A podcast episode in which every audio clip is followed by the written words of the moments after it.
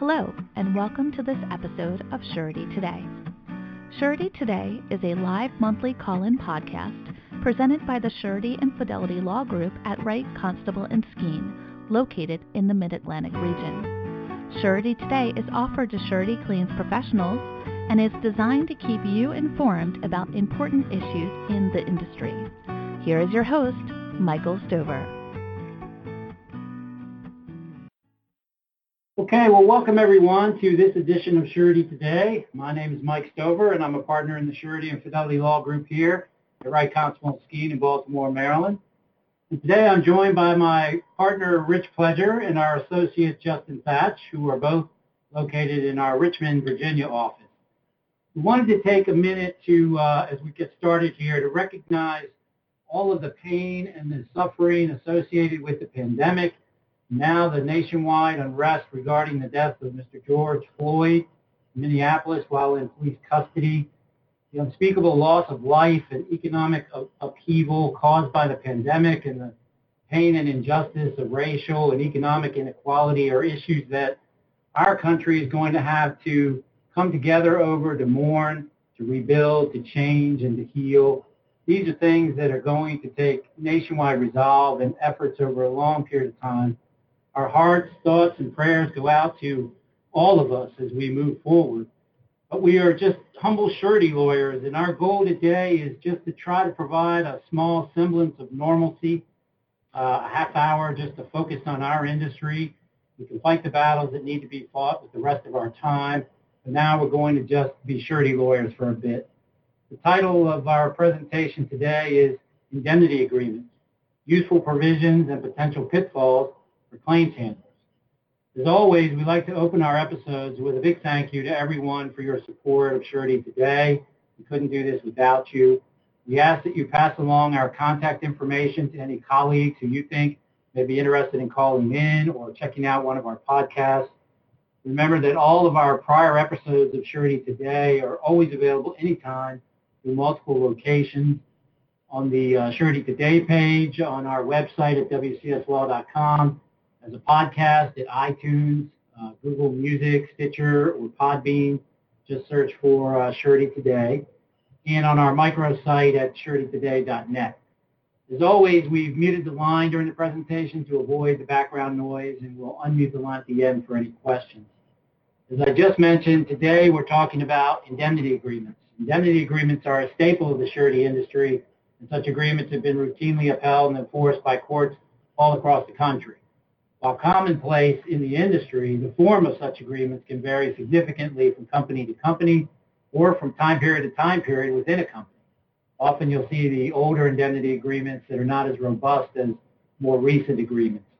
Further, there are variations in indemnity agreements between commercial surety and contract surety.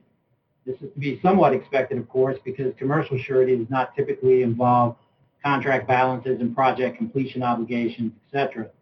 Still, many of the uh, commercial surety indemnity agreements are pitiful. Frankly, they're an embarrassment to the term indemnity agreement. Some are just a few paragraphs in the application for the bond. It's always disheartening as, as a lawyer to get that mini indemnity agreement and know that so many really great rights for the surety and the obligations of the indemnitors are just not going to be applicable. Notwithstanding, indemnity agreements are an extremely important tool for the claims handler in addressing claims and in dealing with principals and indemnitors. I commend to everyone the uh, ABA FSLC 2008 book, The Sureties Indemnity Agreement Law and Practice, second edition, of which our very own uh, George Bachrach was one of the editors, along with uh, Tracy Haley and Marilyn Klinger. It's a very comprehensive and thorough examination of virtually all of the issues relating to indemnity agreements. Today, Rich will start us off with a discussion about some cases where certain terms of the indemnity agreement were actually used against the surety. Uh, next, I will talk about some of the, the, useful provisions of the indemnity agreement, and Justin will finish with an examination of some other aspects of caution regarding indemnity agreements. So now, uh, let me turn it over to Rich to get us started. Rich? Thank you, Mike. Good afternoon, everyone a few of the provisions in an indemnity agreement which may actually be used against the surety uh, include the power of attorney, the right to settle, and the assignment clauses. The argument is that these provisions confer upon the surety both the right and opportunity to defend its principal. In cases where the surety agrees to be bound by a judgment against its principal, the entry of such a judgment is a condition precedent and is usually binding on the surety. No arguments. However, those instances in which the surety has secured the performance of some obligation but has not agreed the part of the condition of the bond to be bound by a judgment against the principal, the result is less uh, predictable. Traditionally, the focus to determine the binding effect of a judgment against the principal was on the merits of the controversy, and where the surety had notice and an opportunity to defend. However, some more recent cases focus on the binding effect of a judgment by default against the principal. With the turn of the millennium, a dramatic shift occurred under Alabama law with the decision in Drill South, uh, a federal case that came out of the 11th Circuit. The problem was compounded by the Supreme Court of Virginia followed Drill South's lead in American Safety Casualty versus uh, C.G. Mitchell Construction. Both cases, however, are almost identical. In both Drill South and American Safety, the claimants filed suit against the principal and the payment bond surety. In Drill South, the principal filed, failed to file any responsive pleadings whatsoever, but the surety was actively defending its own interests. In American Safety, the principal and the surety obtained counsel filed responsive pleadings on their own behalf. Subsequently, an order was entered permitting the principal's attorney to withdraw his counsel. The principal's registered agent then resigned and its corporate existence was terminated. Now, this is where it gets interesting and a bit troubling. In Drill South, the claimant obtained a judgment by default against the principal after the surety advised that they took no position default judgment provided that the judgment was not deemed binding surety. Several months later, the court nonetheless concluded that the surety was bound by the default judgment and awarded summary judgment against it. On appeal, the surety argued it could not be bound by a default judgment against the principal because such judgments are not binding upon a surety actively defending in the same action. Although the court expressly acknowledged the existence of the authority supporting that position, it rejected the authority, simply concluding, without elaboration, that it did not find the reason persuasive.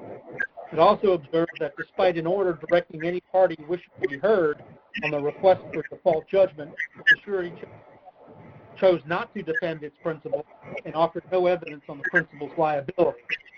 So Drill South dramatically traditional approach by extending the rule, finding the surety with default judgment when it had both notice and opportunity to defend to include actions in which the surety is actively defending its own.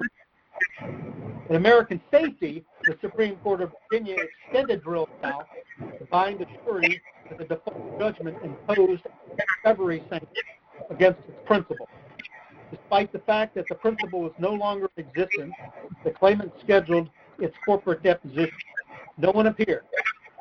Obtained an order compelling the appearance of corporate designee, the principal and awarding order granting motion and requiring a corporate designee to appear. Despite the order, no one appeared. The court awarded a judgment by default against the principal for failure to comply with the prior discovery order. The court then awarded summary judgment against American Safety, noting that American Safety never challenged the fact that it had noticed the claim and that it had the right and opportunity to defend its principal. Now, the common thread running through Drill American Safety is the court's reliance upon the sureties and debt agreement. Both courts reviewed and concluded that the power of attorney, the right to settle, and the assignment clauses in the agreement right and opportunity to defend their principles. American Safety further reasoned that the surety could have designated a corporate designee for its principles. This is consistent with the Second Circuit's holding in Hutton Construction versus County of Rockland uh, that the indemnity agreement unambiguously appointed the surety as the principal's attorney in fact the power to exercise all rights assigned for the surety agreement upon the contractor's default under the indemnity agreement. Now, there are a couple of recent cases uh, briefly mentioned. The court in Angelo Iafrate Construction versus Potashnick Construction expressly declined to extend Drill South. That was the case of the Eighth Circuit.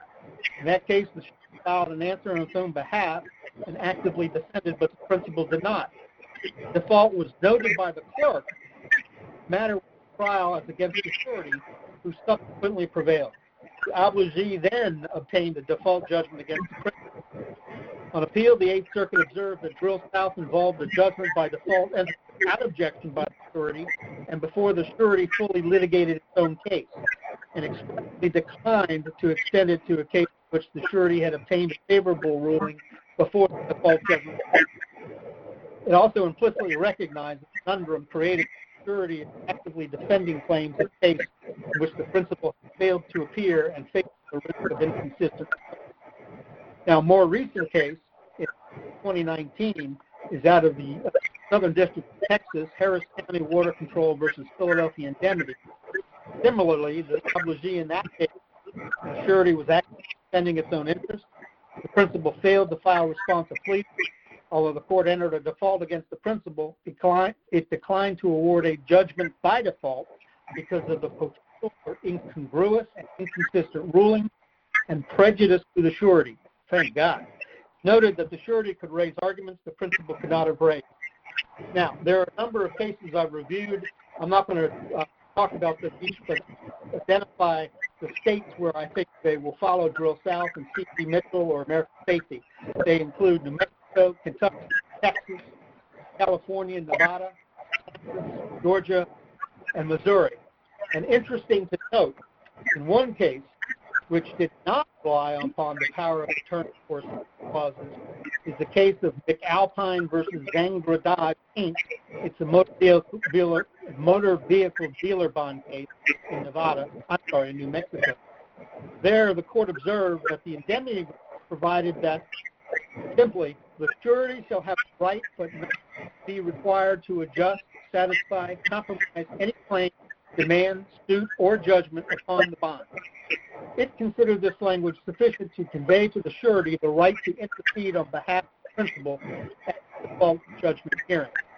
So these cases highlight the importance of the need for a surety to immediately and actively oppose any motion for the entry of a default judgment against its until it had an opportunity to present its evidence in defense of the claims. And as soon as the suit rolls in, I think the surety needs to assess whether or not it's got viable principle and what that principle intends to do. I'm facing that either today will happen uh, in about an hour. Mike? Okay, Rich, thanks. Um, sorry, I was getting some notices that there was some feedback on on your presentation. Uh, fortunately, Rich, I think, is at his home in, in Richmond, and Justin's at his home, and I'm in my office, so there's no way we could really address it. But uh, apologize for that. But anyway, uh, to see with my section of the presentation in May, uh, last May episode of Surety Today, I discussed a lot of the financial and economic data that pointed to a potentially rough economy in the coming months. Of course, a rough economy typically translates into increased claims activity for surety. Subsequently published that economic data in an article, and I included the following recommendations for sureties to start considering now. First, sureties should consider requesting collateral. Now, now may, may not be the best time to demand cash collateral, but letters of credit or liens on real estate or other non-cash collateral might be, help, might be helpful. If you're currently holding collateral in the commercial sense, you may want to evaluate whether it's sufficient. Surety should consider placing projects on funds control or requiring implementation joint checks to help ensure that project funds get to the right places. Hard economic times can lead to more robbing Peter to pay Paul scenarios. Surety should consider getting updated financial information from principals or conducting books and records review to try to determine the financial health of the principal and its ability to weather this economy. Surety should consider sending out job status update requests to obligees try to determine if there are any problem projects. Surety should, should expect uh, an increase in bankruptcy filings as companies try to use the bankruptcy process to stay afloat. Surety should file their indemnity agreement as UCC1 financing statement. Surety should consider using the trust fund provisions in the indemnity agreement to require uh, that bonded project funds be segregated and placed in separate accounts so that those funds are not commingled with the principal's general fund in the event of a bankruptcy or bank sweep. Surety should remember that in many jurisdictions, courts may still be closed, have limited access, or be backlogged from prior closures, and may not be able to provide timely assistance or injunctive relief. Accordingly, surety should be thinking in terms of self-help and using the rights under the indemnity agreement or the UCC where applicable. As you can see, many of my recommendations have their genesis in typical provisions of indemnity agreements. My message to the surety industry is this. Now is the time to be proactive. Review those indemnity agreements. See what rights can be enforced now to protect the surety. Think of your indemnity agreement as a shield against the impact of the pandemic. Let's explore some of those useful indemnity agreement provisions. First, let's talk about the trust fund provisions. As I noted, economic data suggests that sureties may see an uptick in bankruptcy filings by principals. One of the key provisions in the indemnity agreement can help sureties is the trust fund provision.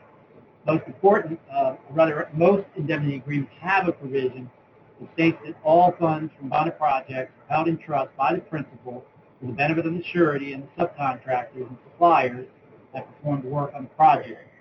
Generally speaking, the creation of a trust alters the title and ownership of the trust property.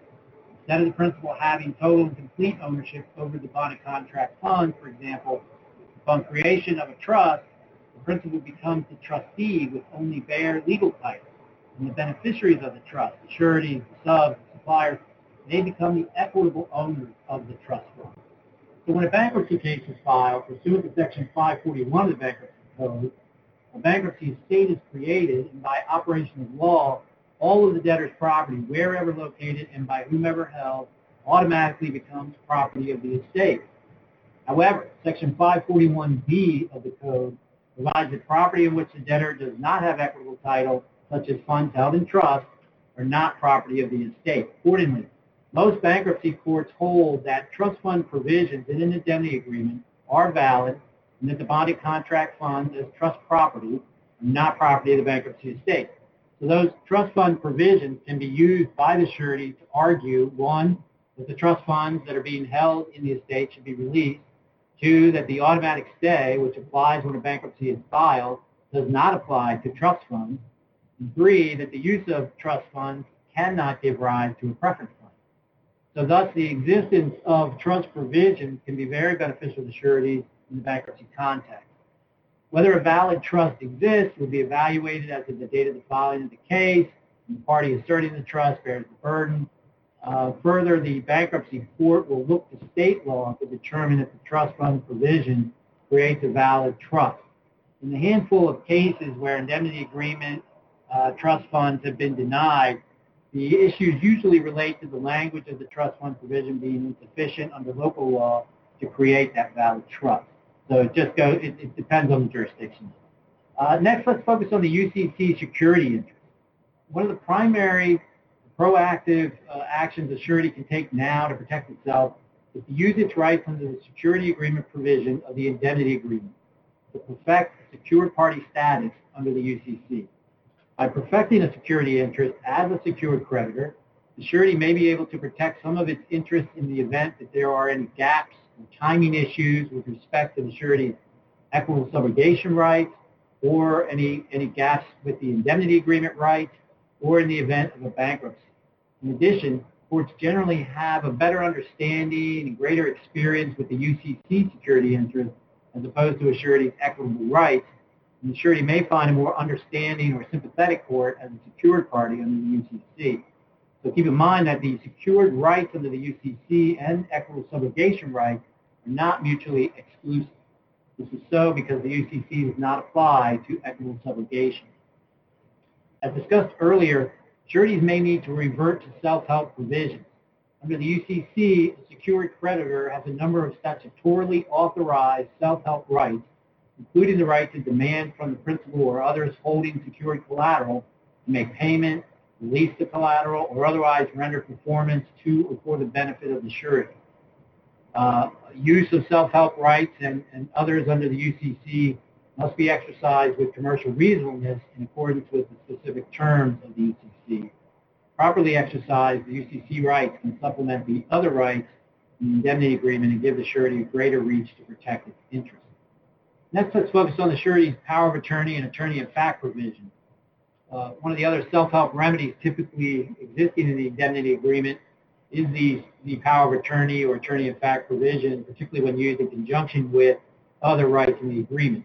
Now, Rich discussed a moment ago the circumstance where the court used these rights against the surety, but under these provisions, if there's a fault, the surety is granted the power to undertake actions on behalf of and in the name of the principal and indemnitor.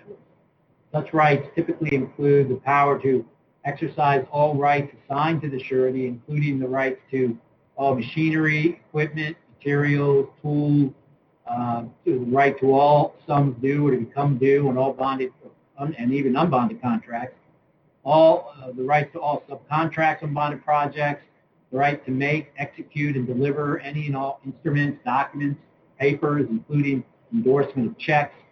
Sureties have used the power of attorney provision to settle claims, including the principal permanent claims, execute indemnity deeds of trust that have filed in land records, uh, letters of direction, joint check agreements, deductive change orders, etc. So don't be afraid to, to use that self-help remedy that's in the indemnity agreement when the circumstances uh, merit. Finally, another very useful tool, tool for the surety is the surety's demand for collateral. In many cases, the indemnity agreement will contain a provision that allows the surety to make that demand uh, upon the principal and the indemnitors to provide the collateral to secure the surety against potential liability for claims, losses, or damages as a result of having um, issued the bonds. Collateral is frequently required as a condition of issuance of commercial bonds, and additional collateral may be required as the commercial relationship continues if additional risk is assumed. Obtaining collateral is a key protection against losses and something that sureties in this economic climate need to seriously consider requesting. Even if the indemnity agreement does not have an express collateral demand provision, sureties can still consider invoking the common law rights of quia timet or exoneration to obtain collateral from indemnitors. Moreover, in the commercial surety context, a surety has the power of commercial leverage.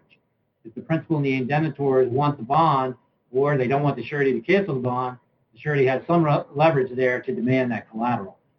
On the contract side of the house, the surety cannot generally cancel the payment of performance bond once they've been issued. However, in some instances, the indemnity agreement may have a provision that requires the indemnitor to get the surety's bond released and discharged so that the surety has no further obligations under the bond.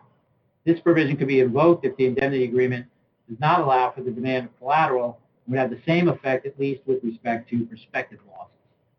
While collateral demand provisions are routinely upheld and enforced, there are some common themes that come up in cases where the courts have balked at enforcing. Uh, first, avoid delay in seeking to enforce collateral demand provisions. One court cited the old equity maxim that equity aids the vigilant and not the party who slumbers on its rights. So no slumbering. Second, you may not be able to rely on the language in your indemnity agreement. Sometimes the agreement will state that if the surety has to move to enforce collateral, the surety is entitled to injunctive relief, or it may provide that the indemnitors agree that there's irreparable harm. In one court's recent decision uh, regarding such language, the court said it was not bound by such terms in the agreement. It was the province of the court to decide whether irreparable harm existed. Third, follow the terms of the collateral demand provision. If a reserve is required to be posted, post it. If you got to give written notice by certified mail, you got to do that. If the indemnitors are entitled to a stated period of time to comply, then they got to give them that stated period of time. All right, so uh, I made a number of recommendations and pointed to some of the useful provisions in the indemnity agreement. Now I'm going to turn it over to Justin to uh, to close this out here. Justin. Uh, thanks, Mike. Good afternoon, everyone. Um, just try to fit in a couple of discussion here uh, about from some cases that touch on uh, provisions that Mike was just speaking about, um, and how courts can sometimes take some uh, interesting uh, courses even without, even with some clear language of the indemnity. So let me start with one example that actually comes from uh, our firm's home base of Maryland. Uh, and that is the Atlantic Contracting Material Company versus Ulico Casualty case from back in 2004. Now, this covered uh, your, your pretty standard uh, good faith provision. I just want to quote it briefly for context. It says, the surety, quote, shall be entitled to reimbursement for any disbursements made by it in good faith under the belief that it was liable or that such disbursement was necessary or prudent. Now, going forward, you will notice that there is one word, and it'll come up soon that was not included in that. But in this case, we generally hear a dispute where a surety uh, was faced with a uh, a payment bond claim uh, from from a sub slash supplier, um, and it, when it received that claim, it it went to its principal asking for information about the nature of this, and essentially the principal, and we've all been there, uh, either was not responsive or was late in responding. Uh, the, the surety paid the full claim. Well, later when it went to seek indemnity from the principal, the principal then uh, decided to voice all this pushback um, by saying that, um, you know, oh, that full amount wasn't owed, the work that they did was, was not actually within the scope of what was for something else. The, the trial court eventually um, partially found in favor of the surety and it bought some of the, the principal's arguments. Well, the surety on appealing to that, the, the intermediate court, the Court of Special Appeals, uh, upheld the surety's full payment under that good faith provision um, with essentially the reason being saying that, at least as it understood the law in Maryland at the time, that good, good faith payments uh, were valid as long as they were made without fraud. Essentially, if security was not being fraudulent in making payment, that it could seek indemnity for that payment. Well, and then appealing that up to the Maryland uh, Court of Appeals, the highest court, uh, did something interesting in that it, it kind of looked to what some other jurisdictions were doing. Um, namely, at the time, those jurisdictions were New York, Kansas, Hawaii, Kentucky, uh, and even the federal 10th Circuit. And it essentially read a reasonableness provision into the good faith clause of the indemnity agreement. Uh, to the court's opinion, said, quote, we conclude rather that a standard of reasonableness also should be implied in the good faith analysis of a surety's action. Um, so therefore, it, it, it bound the good faith standard by a reasonableness standard rather than a, a fraud or an outright bad standard. I think what's helpful uh, is, is that they, they created a four-factor test looking at it, and what it the four factors to look at about whether a surety was being reasonable was one, what were the obligations of the surety under the bond? Two, uh, did the principal make more than generalized comments that the surety did not claim? C, the level of cooperation or lack thereof by the principal, and four, the thoroughness of the investigation. And the thing that was interesting about that case is that the court ultimately found that security did act reasonably. So that was a case where the, we had a court and judges finding, um, I guess, a factual circumstance for them to apply a new legal standard uh, that either wasn't in existence before in that jurisdiction and wasn't clear from the plain language uh, of the, um, we're getting a little bit short on time, but I just want to talk about one other interesting example um, that talks about this uh, right settlement provision. And this comes from the Bond Safeguard Insurance Company versus Ward um, decision from the 11th Circuit uh, back in 2012. Now, this is interesting because it, it discussed uh, an addition to the, your, your classic indemnity agreement language, and it, it, the, the addition was key. It says uh, the indemnity agreement said after consultation with the principal, shall have the exclusive right to determine for itself and the indemnitors whether any claim or suit brought against the surety principal shall be settled or um, and the court really strongly looked at that after consultation with the principal language that was actually added in, it was typed into the standard indemnity language. And there, what the court found under Georgia law was that that created a condition precedent to, re- to the recovery of indemnity.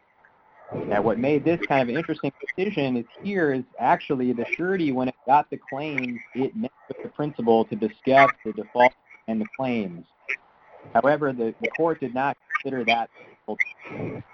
In the court's view, consultation essentially meant that the the surety had to get the principal's blessing um, or agreement to then get, move forward to then settle or defend a claim. And because the principal did not, uh, and because the surety did not get that consultation or I guess firm agreement from the principal that the surety could not uh, recover for that that was paid out, um, which was just interesting that it kind of seems to cut against your spirit the exclusive right that the uh, settlement agreement provides to the surety. Um, kind of the lesson learned from that case, always aware and keep an eye out for any uh, changes in language that might come uh, into some secured indemnity provisions that might alter uh, the nature of how you think it works or should work because you just never know how a court is going to treat that or look at that uh, in any given circumstance. Um, really briefly, I just want to touch on one interesting case uh, back from the 70s in Alabama that concerns uh, waiver of indemnity. And this uh, contained a situation where um, the, the, the, indemnity agreement, of course, had the, the requirement that if the indemnitor wanted to uh, waive notice or, or waive liability, vow its liability under the indemnity agreement anyway, uh, it had to do so uh, in writing by certified mail to the surety within a certain amount of time. Well, in this case, in Alabama, this is Reliance Insurance versus Dax Construction back from the late 70s in Alabama. We had a situation where surety, essentially bond manager, kind of intermediate level uh, claims person, came down and met with the indemnitor and his agent in person after looking at the indemnitor's financials, he said he, he saw, quote, no reason for them to continue as indemnitors. Well, even after that meeting, at no point did the indemnitors do what the uh, indemnity agreement required them to do, which was confirm that or send in a writing to the surety confirming that they wish to disavow their liability. Well, the matter went to trial and was ultimately held that the oral release by that bond manager of the entity was then binding on the surety. Uh, and interestingly, that case got kind of complicated because that bond manager actually passed away by the time the case uh, had to trial. Uh, but uh, it was interesting that they, they found that despite the clear requirement in the indemnity agreement what a indemnitor had to do to waive its liability, that an oral release by the surety was held binding. Uh, so with that, uh, I will pass it back to Mike for some closing remarks. Okay, thank you, Justin. Uh, before I open up the line for any questions, I want to let everyone know the next edition of Surety Today will be on Monday, July 13th, 12.30, of course, Eastern Time. Ordinarily, I would mention some upcoming events in the surety industry, but because of the coronavirus, there are no in-person meetings for the foreseeable future. I did want to note that although the in-person Northeast Surety and Fidelity Claims Conference, of which uh, we are a co-sponsor, it was originally scheduled to be held in New Jersey on September 23rd through the 25th, will now be shortened and presented as webinars on September 24th and 25th. Program on September 24th will address surety claims subjects and will likely be presented in a three-hour time slot with CE and CLE, including ethics credits. The program on September 25th will be presented in two hours and will also include CLE and CE credits. More details will follow shortly, so please uh, mark your calendars for September 24th and 25th for the Northeast. Again, thanks so much for joining us today. I look forward to speaking with you all again next month. And now I will Okay, so if anybody has any questions, Okay. Thank you, everybody. Be safe out there, and uh, we'll be in touch next month. Take care.